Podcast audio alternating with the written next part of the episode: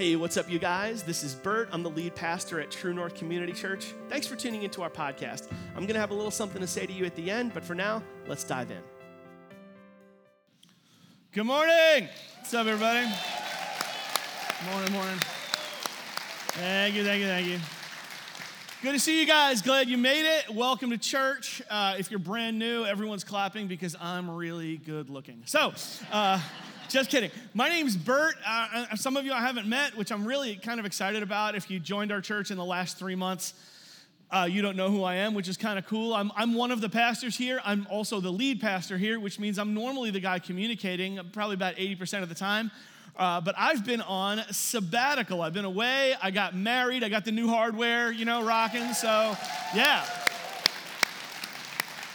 Very very, very excited. Had a wonderful summer, but missed you guys and ready to get back, ready to get back to it. It was a good chance um, to, to sort of revisit my calling, you know, the thing that God's placed on my life. This was a long break. And, you know, I'm kind of in a, at a transitional stage here, pressing reset on my life. And it was a good chance to sort of revisit what God, you know, started in me a long time ago uh, you know, and, and, and it wasn't like I was thinking about going anywhere, but I was definitely like, all right, am I still, still supposed to keep doing this? Still good? You know, like, and what I kind of received was, yeah, I'm supposed to do this, you know, for, I don't know if I'll have another 10 or 15 years, but I feel ready for that. Uh, you know, and and because I, fig- I figure I'm, I'm 51. If I get to be in my mid 60s, I'll probably start losing some steam. Not true of Roger Blackmore, though, is it? You guys catch that guy last week? Like, that guy hasn't missed a step. Um, so, and, and could we just one time just clap it up for the whole teaching team here this summer? Just did an amazing job. Everybody, everybody, everybody. So, definitely, you know, revisited and, and reaffirmed the calling that God has placed on my life. He did. And, and there's, there's two parts to that. Part of it is obviously to, to preach the gospel and lead this church really well. The other part of it is to help raise up other preachers. I want to help other preachers get better at what they do and raise up some other communicators. So I feel like that's what's on my life and that's what's that's what's ahead for me and I'm psyched about that. Now as I say that, there might be a few of you uh, who, who are thinking something to yourself like, hey, that's great, Pastor Bert. We're so glad that, you know, you've reaffirmed that calling. We didn't really want you to go anywhere. Maybe some of you wanted me to go somewhere, but like a few of you, most of you are probably like, we didn't really want you to go anywhere. We're kind of glad. Way to go with that calling on your life thing. And what you may not know is that part of the calling that God's placed on my life is to help you realize that He has also placed a calling on your life. God has placed a calling on your life. And that's new. Like for some of you, that is a new thing. It's a whole new, like, a whole new concept.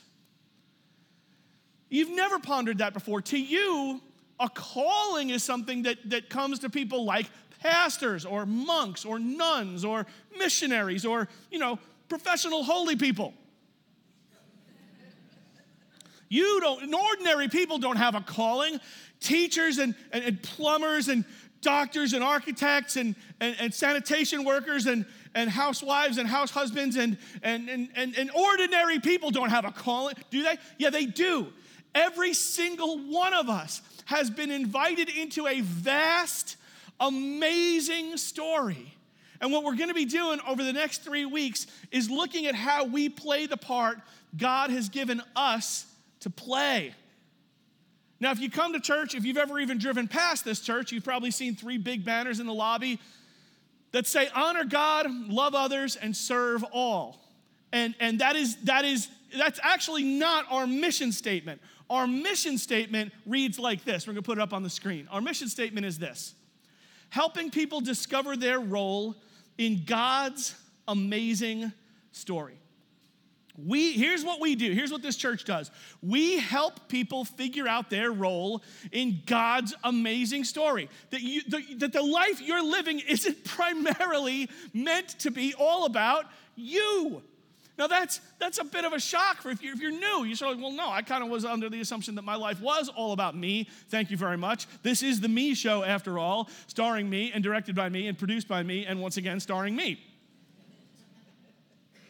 And you can live that version of your life. You can live like it's all about you. Lots of people are. But there is a calling on your life to live differently, to live a different way. And I'm here to try to convince you that living that way is actually going to lead to a more satisfied, excited, switched on, and happy you. So what we're going to do is we're doing a compass check. We're sort of coming back to, you know, you know where, where we are. We know where we want to get to. We're just not all sure where we are. And that's important. Have you ever, you guys ever been to like, um, you ever been to an airport or an amusement park where you needed to get from one point to another and there's a big map in front of you? You ever seen one of those? I was in an airport uh, over the summer and I, it was unfamiliar to me. And I've been in a few airports in my life. They're usually not really creatively laid out. This one was different and, and it, there are different uh, terminals, and there was a tram that I had to take to get between terminals. And I'm looking at where I need to go, and I saw pretty quickly where I needed to go. And I needed an answer to the following question, the all important question that, that touches every traveler who has to change planes Do I have time to get food between my planes? That's the, and so I'm, I, I see where I'm, I'm going. I, got, I see where I got to go. But there's one big piece of information I don't have. Where am I? I'm looking for that little dot. That all you've been in an amusement park or a mall or something like where you look. There, there's that little dot with an arrow pointing to it that says you, and you're there on the map like, I don't know. I'm not sure where I'm going. You don't know any, it doesn't matter that you know where you want to go. You don't know which turns to make until you know where you are. And you're looking for that little dot on the map with the big yellow arrow that says, You are here, doofus. You with your squinty eyes, not knowing, this is where you are. So we start this message series, three part message series, asking, Where are we? Some of you, your origin point in the story, your starting point in the story, your you are here mark is this I believe God exists, period. That's all I got for you today. That's where I'm at, right? And that actually is a really good place to start. This, this, your starting position is informed by this verse from the book of Hebrews. Listen to this verse. And it is impossible to please God without faith. Anyone who wants to come to him must believe that God exists and that he rewards those who sincerely seek him. Okay, so this is this is good. Some of you, you're here and you're like, look, I believe God exists. Some of you don't, that's not your starting point. Some of you would self identify as uh, agnostic uh, that means you're not sure if God exists. Some of you would self identify as atheists, which means you don't believe God exists. But I'm going to roll the dice and, and, and go out on a limb here and say most of you, because you're in church, most of you probably at the very least believe that God exists. So if that is your starting point, that's a really good place to start because what you've got there is a tiny little molecule of something really important. You've got some faith. And it says in this verse, Without faith, faith, without faith, yeah, you need your face too, but you need faith. Without faith, it's impossible to please God. And you need a little bit of faith to believe that God exists. So if you're gonna come to God, you gotta believe that He exists. You need a little bit of faith to do that. Some of you, that's where you are. That's your you are here starting point. I believe He exists, that, but that's all I got for you. That's cool. We can work with it. That's great. You got a little bit of faith to believe He exists, rock and roll. The next step if that's where you are, your next turn is to believe that Jesus died for your sins, that Jesus rose from the dead, that he was God's son, and that he did that in payment for your sins. This is Romans chapter 10.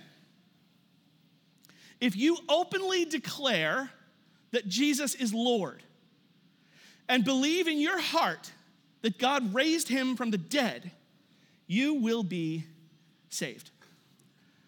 Wherever you are, if that's your starting point, if, you, if you're not there, that's what I would love for you to get to. I would love to influence you. I'm just gonna come right out and say this. I want to convince you to believe in Jesus Christ. I want you to put your faith in the idea that Jesus was actually God's son and that he rose from the dead and that his death was payment for your sins and mine. That here and now, when we screw up and we, we confess our sins to God, He lifts our guilt up off of us and places it onto Jesus Christ, and we go free of it.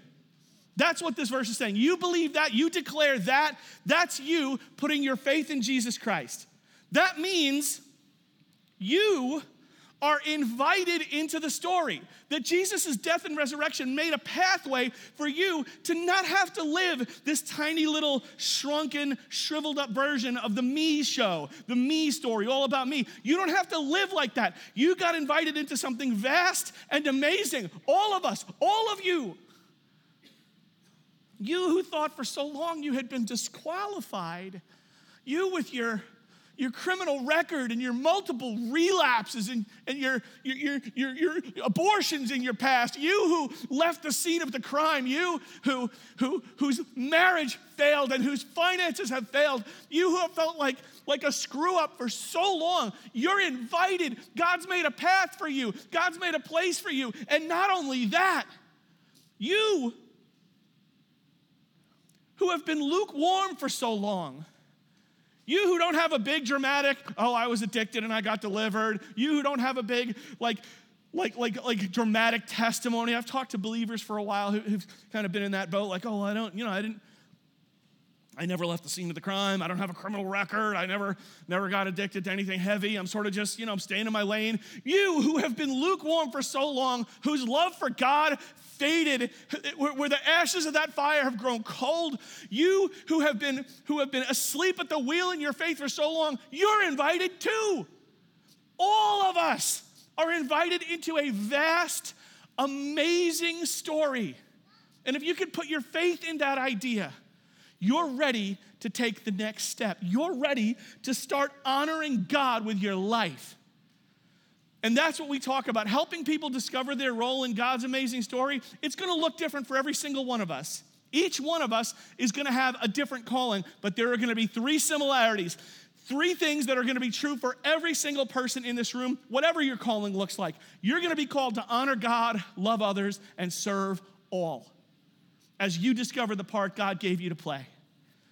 So, how do we do that? Let's just say you're there. Let's just say that's your you are here mark okay? I believe God exists. That's where I started. And then I made a right turn into this other terminal. And now I'm at this other starting point where it says, I believe that he rose from the dead and forgives me for my sins. Like, I believe he loves me and he's invited me in. Let's just say you believe that. I, if you don't believe that, I would like you to. But let's just say for a minute you do. And now you're going, okay, well, now how do I honor God? What, that sounds like jargon. That sounds like, you know, Christianese.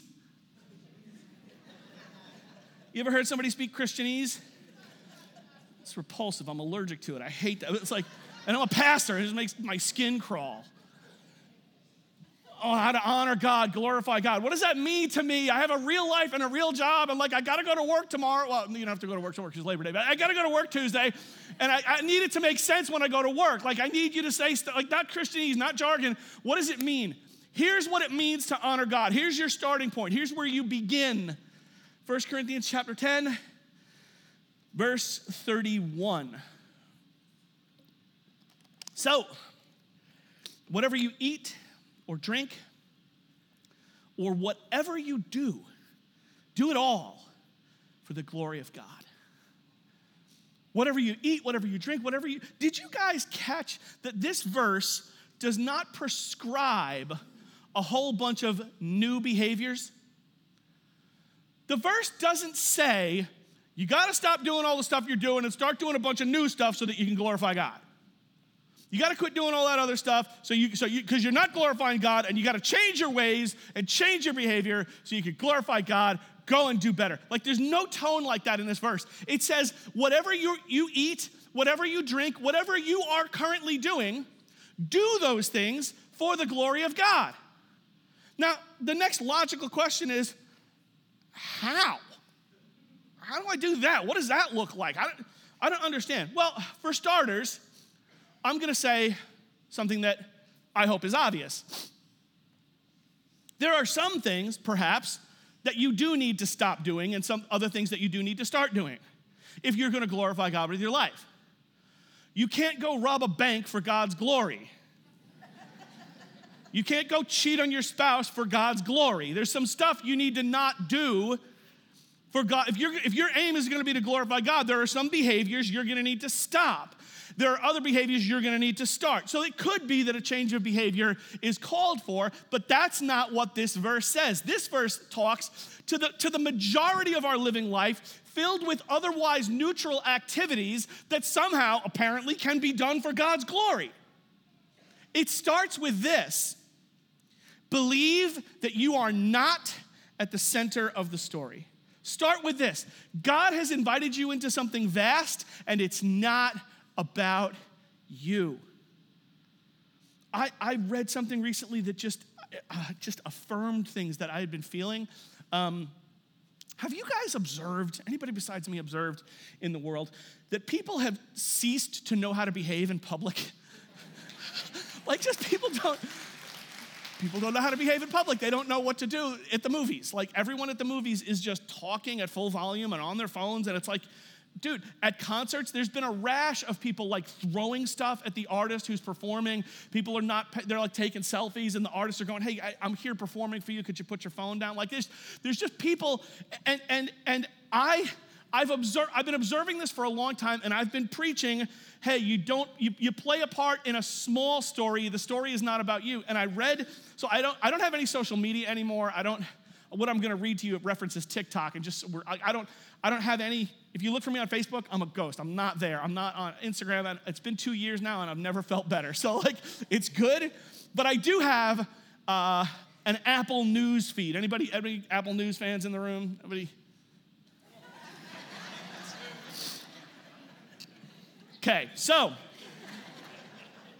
I guess my subscription is going to go away because nobody uses it. Apple News feed. The Apple News feed is what I like to call infotainment. Like it, it culls uh, articles from news sources, eh, but then it, it, it pings in articles from uh, magazines and other things. And, and what you click on, it, it sort of feeds you more of this stuff.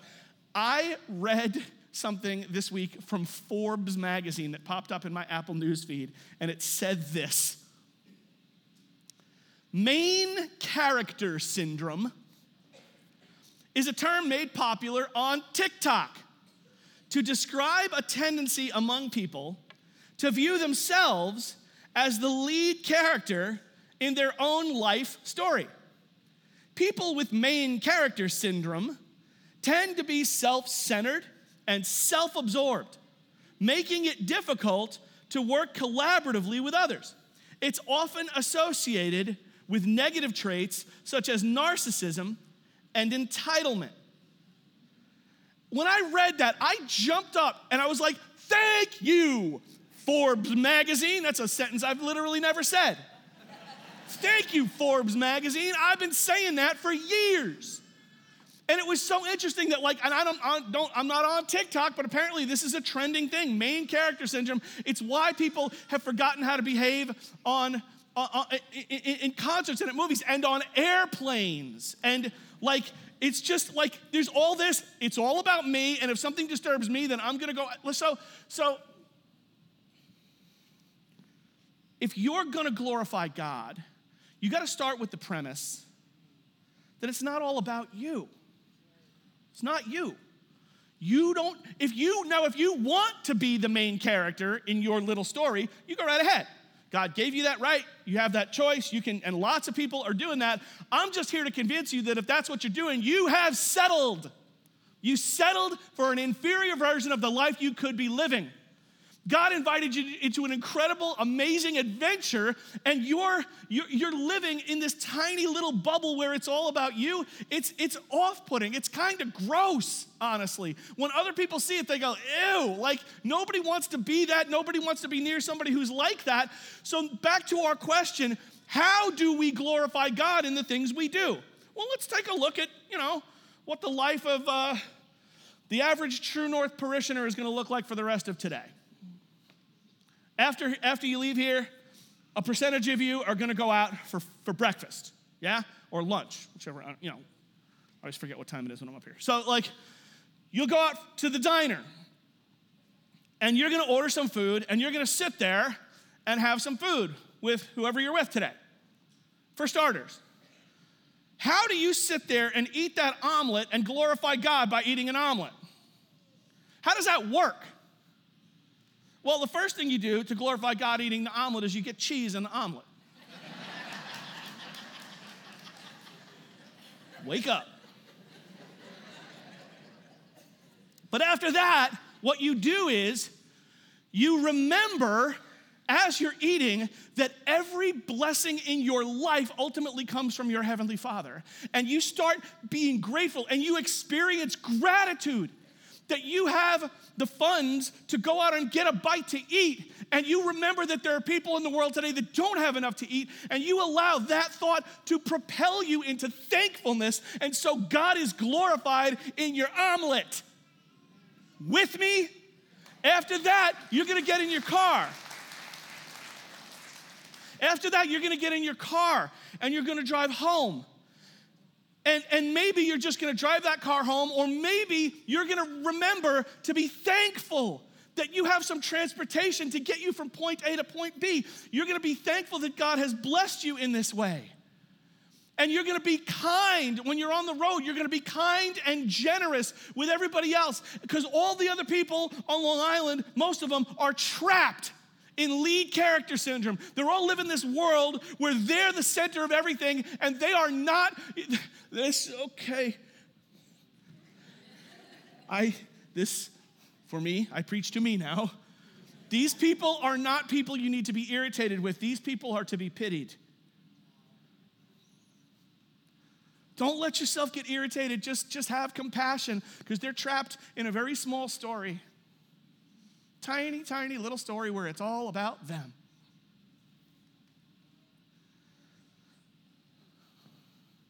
So maybe you'll drive home in that ordinary car of yours and glorify God by being kind to somebody. And then you'll get home, and what will you do? Will you cut the grass?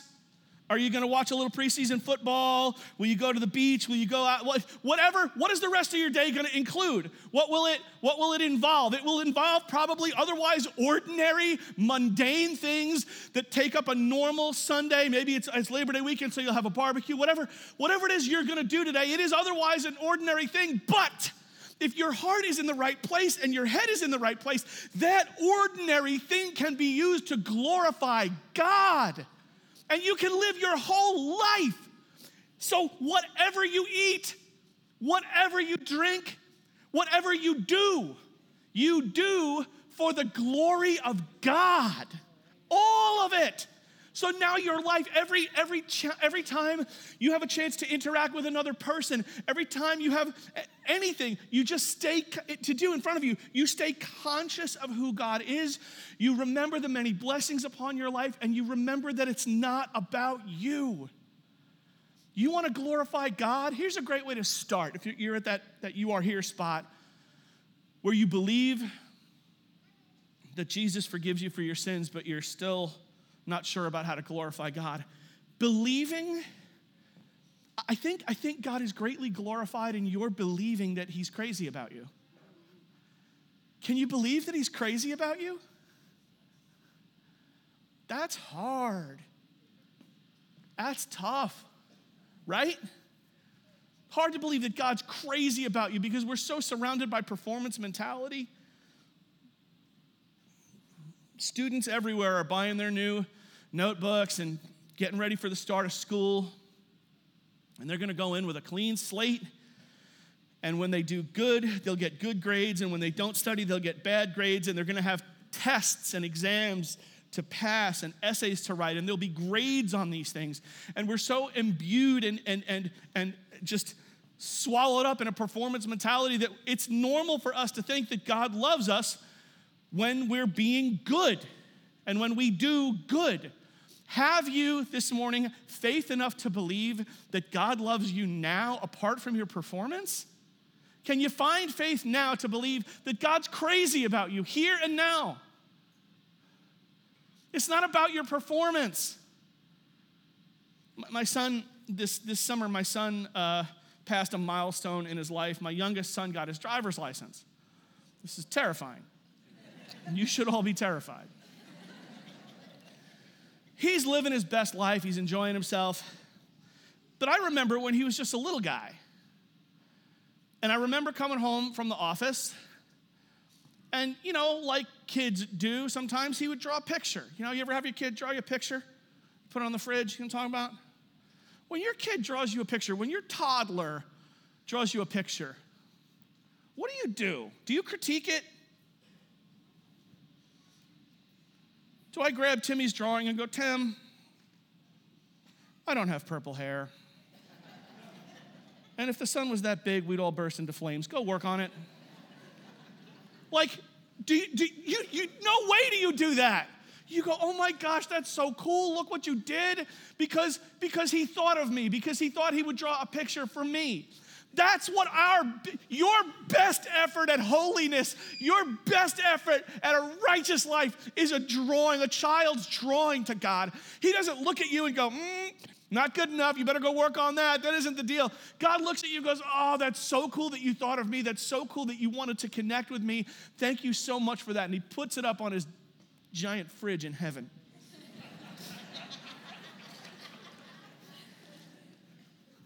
I really hope that's a thing. So, I don't know if it is. But it takes a little bit of faith to believe that he's crazy about you. It takes a little bit of faith. It takes a lot of faith. Because some of us are messed up, and some of us are lukewarm, and some of us are just asleep at the wheel. Wherever you are, it takes faith to believe that God's crazy about you. But if you can put your faith in the idea that God's crazy about you, that He invited you into this amazing story, and now you don't have to, but you get to live the rest of your life for His glory, allowing all these mundane things that fill our days to propel you into awareness and thankfulness of His love you will be in great shape for steps two and three, which are to love others and serve the world around you. And that is where we will pick it up next Sunday. Let's pray. Father, we love you, and we're so, so grateful that you invited us into your story. We're, we're just thrilled by it, but we forget sometimes how cool a thing that is. We slip backwards and main character syndrome rears its ugly head in our lives. And we behave like it's all about us, and we drive like it's all about us, and we, we, we do the things we do like it's all about us. Will you remind us today and every day that we're called to do all that we do for your glory, remembering you, gratefulness to you, thankfulness to you, and operating like it isn't all about us. In response to your amazing love, responding and living in the knowledge that it isn't all about us. May that be true in my life. May that be true in all of our lives. We pray together in Jesus' name. Amen. Hey, thanks once again for taking the time to listen. It's an honor to have you with us. If you'd like to support our church financially and help us continue to put this content out there for free, that would be a really big deal to us. We're completely supported by the contributions of the people that come to our church. And if you'd like to help, you can do that online at truenorthchurch.net slash give, or you can do it with a text message. Just text the word True North to 77977 on your cell phone, and you'll get a prompt leading you through how to do that. Thanks again for dialing in. See you soon. Bye bye.